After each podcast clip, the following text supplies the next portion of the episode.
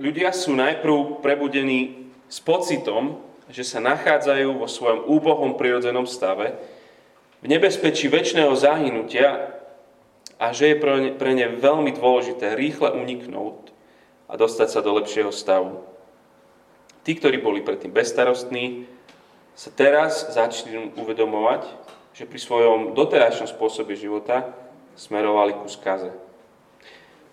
Keď došlo u ľudí k tomuto prebudeniu, malo to dvoj efekt. Jeden bol ten, že ich to priviedlo k okamžitému opusteniu niektorých hriešných zlozvykov. Keď začal byť Duch Svetý úžasným spôsobom vylievaný po celom meste, ľudia veľmi rýchlo si začali vysporiadavať staré spory, ohováranie, staranie sa do záležitosti druhých ľudí. Čo skoro bola krčma úplne prázdna, prázdna a ľudia zostávali doma. Druhým efektom bolo, že prebudenie priviedlo k horlivému využívaniu prostriedkov spásy. Čítania, modlitby, rozímania, bohoslúžie v Božom dome, ale aj v súkromných sromaždeniach. Volali, čo máme robiť, aby sme boli spasení. Miestom, kam sa uchylovali, už nebola krčma, ale fara, ktorá bola dokonca oveľa plnejšia, ako kedy predtým bývala krčma. Keď Boh bol takto pozoruhodne prítomný medzi nami, skrze svojho ducha, nebolo obľúbenejšej knihy, než bola Biblia. Obzvlášť Žalmy, Izaiáš a Nový zákon. Niektorí z dôvodov svojej úcty a lásky k Božiemu slovi boli občas takí potešení a dojatí, už len keď sa pozreli na Bibliu. A potom druhá vec, že, že žiadna doba nebola tak cenená ako Deň pánov a po žiadnom inom mieste nebolo toľko túžby ako po dome hospodinovom. Tí, čo sa vtedy obrátili, sa zdali byť pozorhodní, nespojení úprimnou zájomnou láskou. U mnohých sa tiež značne prejavoval oheň ducha lásky, ktorú pocitovali ku všetkým ľuďom, obzvlášť tým, ktorí sa k ním dovtedy chovali najmenej priateľsky. Mám za to, že nikdy sa u nás neurovnalo toľko krívd a toľko sporov, než minulý rok. Osoby, ktoré sa sami obrátili, obvykle prejavovali mimoriadnú túžbu po obrátení druhých ľudí. Niektorí si mysleli, že by mali byť ochotní zomrieť pre obrátenie akejkoľvek duše, aj keď by malo ísť o dušu toho najničomnejšieho človeka alebo ich najhoršieho nepriateľa. Napísané o dva roky po týchto udalostiach. Posledné týždne sme presne v podobnom prostredí v knihe skutkov v Jeruzaleme. A sme v prebudení uprostred Jeruzalema. A budem teraz čítať z druhej kapitoly skutkov, strana 126 tých nových zmluvách, novej zmluve. A druhá kapitola od verša 41 až po 47. A nájdete si to, prosím, bude to super, keď to budeme mať pred sebou. Skutky 2, 126 strana. Začnem tam, kde sme minule skončili. Tí, čo prijali jeho slovo, Petrovo, boli pokrstení a v ten deň sa pridalo k ním asi 3000 duší. Neustále sa venovali učeniu apoštolov, bratskému spoločenstvu, lámaniu chleba a modlitbám. Všetkých sa zmocňovala bázeň lebo prostredníctvom apoštolov sa dialo veľa zázrakov a znamení. Všetci, čo uverili, boli pospolu a mali všetko spoločné. Predávali svoje pozemky a majetky a majetky rozdeľovali a rozdeľovali z toho všetkým podľa toho, koľko kto potreboval. Deň čo deň svorne zotrvávali v chráme. Po domoch lámali chlieb a spoločne nedávali pokrm s radosťou a úprimným srdcom. Chválili Boha tešili sa priazni celého ľudu. A pán deň čo deň pridával k ich spoločenstvu tých, ktorí mali byť spasení. Budem sa ešte krátko modliť.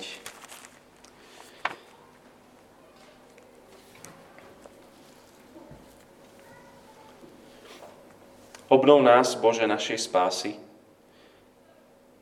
Odlož svoju nevôľu voči nám. Či nás znova neoživíš, aby sa tvoj ľud mohol z teba radovať. Ukáž nám, hospodin, svoje milosrdenstvo a daj nám svoju spásu. Amen.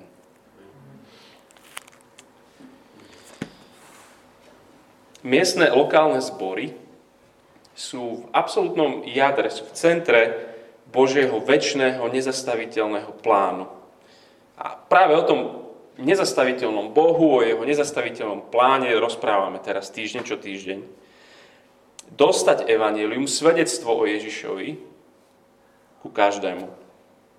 A lokálny zbor vidíme na konci tohto prvého dňa, keď prišiel Duch Svetý, keď bola tá prvá veľká kázeň, obrátilo sa mnoho ľudí.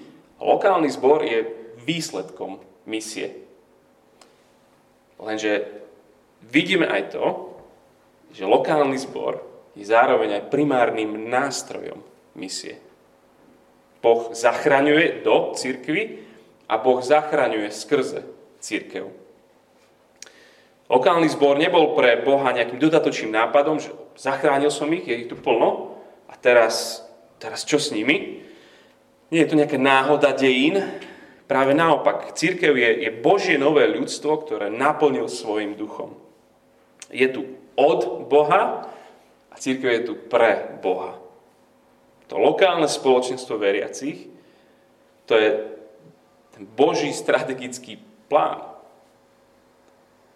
obrovská vec. Nie je to kľub zachránených jednotlivcov, ktorí už teraz len musia nejak spolu počkať, kým, kým nepríde druhý raz. Kristus práve, že povoláva svoj ľud, aby, aby ako skupina, ako kolektív boli odrazom toho, aký je Kristus. Slávny, milujúci, aký je krásny. Aby odrážali Krista celému svetu. Na lokálnych zboroch neskutočne záleží. Veľmi, veľmi, veľmi, veľmi. Ale ak ste chvíľku kresťanom, stačí byť mesiac, zistíte, že áno, že to je církev je najkrajšia možno aplikácia Evanielia, výsledok, ale je aj najťažšia. Krásny zbor, krásna církev, to je, to je, to je, to je ťažké. No a poďme sa pozrieť teda na web stránku prvého kresťanského zboru v Jeruzaleme. Čo sú ich hlavné piliere? O čom sú ich top priority? A môžeme potom porovnať tie, tie naše. Na našej web stránke, keď ste niekedy zablúdili, Kristus, komunita, Bratislava. OK. Veci, ktoré sú dôležité pre zbor, ktorý je naplnený duchom, v Jeruzaleme sú veci, ktoré sa týkajú uší, rúk, srdca a kolien. Verš 42. Tá prvá vec, že majú vášeň pre učenie sa. To sú tie uši. Začína, neustále sa venovali učeniu apoštolov. Bol to zbor, ktorý túži sedieť pod apoštolským kázaním. Ako som čítal, dialo sa to vo veľkej skupine, sa stretávali 46. v chrámových nádvoriach, ale aj v domácnostiach. Sú sviatky v Jeruzaleme, čiže, čiže sa to dá deň čo deň, vo veľkom, ale aj v malom. A možno ste si všimli ten dôležitý detail toho textu. Kto sa venuje čomu? Sa, apoštoli sa venujú vyučovaniu veriacich, alebo veriaci sa venujú učeniu apoštolov. Kto vyhľadáva koho? Toto chcel byť zbor, ktorý je primárne známy dobrým vyučovaním svojich apoštolov, alebo to chcel byť zbor, ktorý je primárne známy tým, že všetci sa túžia učiť od apoštolov. Možno sa to zdá, že to je veľmi podobné a jedno druhé sa potrebujú. Vyučovanie potrebujú tých, ktorí sa chcú učiť. Ale dôraz je tu na to, že oni sa chcú učiť. Vidíme tu zbor plný ducha. A čo to znamená? Že majú hlad a túžbu poznať Krista viac. Že túžia počúvať svedectvo apoštolov z každej časti písma, presne ako aj Peter pred chvíľkou káže, a presne to, čo Peter, no, Ježiš ich učil robiť, ako z každej časti písma o tom, že Ježiš skutočne je pán a mesiáš. Chápame ten rozdiel. Zbor, ktorý chce byť známy svojim učením, bude mať veľa vyučovania, bude veľká ponuka. Poďte, príďte, počúvajte. Zbor, ktorý charakterizuje túžba učiť sa, by bol zbor, ktorý je charakterizovaný nie ponukou, ale dopytom. My chceme viac. Takto bol charakterizovaný tento zbor. Všade, kde je církev naplnená duchom, sú ľudia, ktorí sú veľa v Biblii, ako sme čítali v tom 1734. V každom možnom kontexte milujú, keď niekto mu vyučuje, či doma, či, či v zbore, a dbajú na osobnú zbožnosť, na to, že oni čítajú, že môžu čítať v dvojiciach, že môžu čítať na komunite, že, že niekto im prináša Božie slovo kázané. Lebo kiež je Kristus zjavený v písmam sladkým potešením. Pre nich aj pre nás. A za toto sa budeme modliť za chvíľku. Toto je tá prvá vec. Uši v paradoxe. Druhá vec, čo majú, ruky. Neustále sa venovali, tá druhá vec, bratskému spoločenstvu. A neviem, či proste tá fráza, že mať spoločenstvo, či ešte v podstate niečo znamená, pretože sa zdá, že znamená úplne všetko. A spoločenstvo, všetko potom schováme. Spoločenstvo kresťanov, to je, to je takéto príjemné, čo sa deje, keď si s niekým rozumieš. A keď je to dobrý rozhovor pri káve, môže to byť, jasné. To pôvodné slovo znamenalo v podstate zdieľanie, mať spoločný úžitok z niečoho. A vidíme to trochu viac rozvinuté v tých veršoch 44 a 45. Prečítam, všetci, čo uverili, boli pospolu. A mali všetko spoločné. Predávali svoje pozemky a majetky a rozdeľovali z toho všetkým podľa toho, koľko kto potreboval. A potom na konci 46. čítame, že, že po domoch spoločne jedávali pokrm s radosťou a úprimným srdcom. Čiže nielen, že mali spoločné záľuby, spoločné rozhovory, ale oni zdieľali svoj život jeden s druhým a zdieľali aj zdroje. Neustále sa venovať spoločenstvu. A o tom o dva týždne bude viacej Martin rozprávať. Tu ale jasne vidíme, že to, čo Duch Svetý robí, keď naplní církev, že to je obetavý, štedrý, láskavý, pohostinný, seba obmedzujúci život pre dobro svojich bratov a svojich sestier. Túžime aj tu budovať takúto kultúru. Jeden známy autor hovorí, že kultúra zboru to je kresťanský život, ktorý vyjadruje vaše kresťanské presvedčenie. Každý má nejakú kultúru. Každý nejakým spôsobom žije niečo, čo je jeho presvedčením. Kultúra Evanielia je charakteristická seba obetujúcou láskou voči druhým, lebo odráža seba obetujúcu lásku Ježiša Krista voči nám. A to na každej možnej úrovni na tej osobnej, v komunitách, aj na bohoslužbách. aj v tejto najväčšej skupine, ktorú aj my máme, je absolútne dôležité, aby sme prichádzali s tým, že ja sa idem seba obmedziť, lebo ja chcem slúžiť.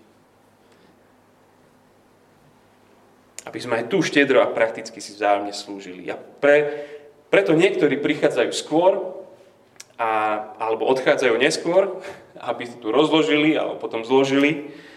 Preto ľudia prichádzajú, aby sme mali zvuk, aby sme mali hudbu, projekciu, aby sme mali preklad, aby bolo napečené, aby bola večera pánova pripravená, aby, aby budova bola vyznačená, aby... preto máme náhrávky, podcast a preto máme jedlo a kávu, lebo to je štedrá láska niekoho voči nám ostatným. A preto všetkých nás ostatných chcem pozbudiť, aby všetci sme boli ľudia, zbor, kde, kde prichádzame s tým, že ako by som ja mohol pozbudiť niekoho tu. Ako by som ja mohol pos, poslúžiť niekomu tu. A možno je to taká praktická vec, keby sme skúsili všetci tu byť 15 minút pred začiatkom a všetci by sme boli tí, ktorí vítajú tých, čo prichádzajú. Že sme tí, ktorí nie sú, nie sú to v sebe, že bohoslužby nezačínajú tu, keď niekto sa postaví o 5, ale začínajú a keď rozmýšľaš, ku komu sa prihovoríš, ku komu si sadneš, to sme hovorili vždy, že tá najväčšia otázka, keď prichádzaš do zboru. Kam si sadnem? Aby som mohol niekoho pozbudiť. Aby som mohol sa s niekým rozprávať. Neustále sa venovať spoločenstvu je námaha, ktorá je ovocím života s Kristom. A vidíme tú prvú církev, ako túžia byť spolu, túžia si preukazovať lásku, lebo im bola prv oveľa väčšej miere preukázaná v Kristovi. Pretože ten zbor je rodina, rodina, ktorá chce byť spolu, chce sa postarať jeden o druhého, kto ako potrebuje. A mňa sa niekedy tiež ľudia pýtajú, že, že koľkokrát v nedelu by som mal byť na bohoslužbách. Alebo, že či je nevyhnutné, aby som chodil na komunitu niekde. Oni sa neustále venovali bratskému spoločenstvu. Uši, ruky a majú vďačné srdcia. Tretia vec, neustále sa venujú lámaniu chleba. No a tí experti na originálny text hádajú, čo znamená, že lámajú chleba.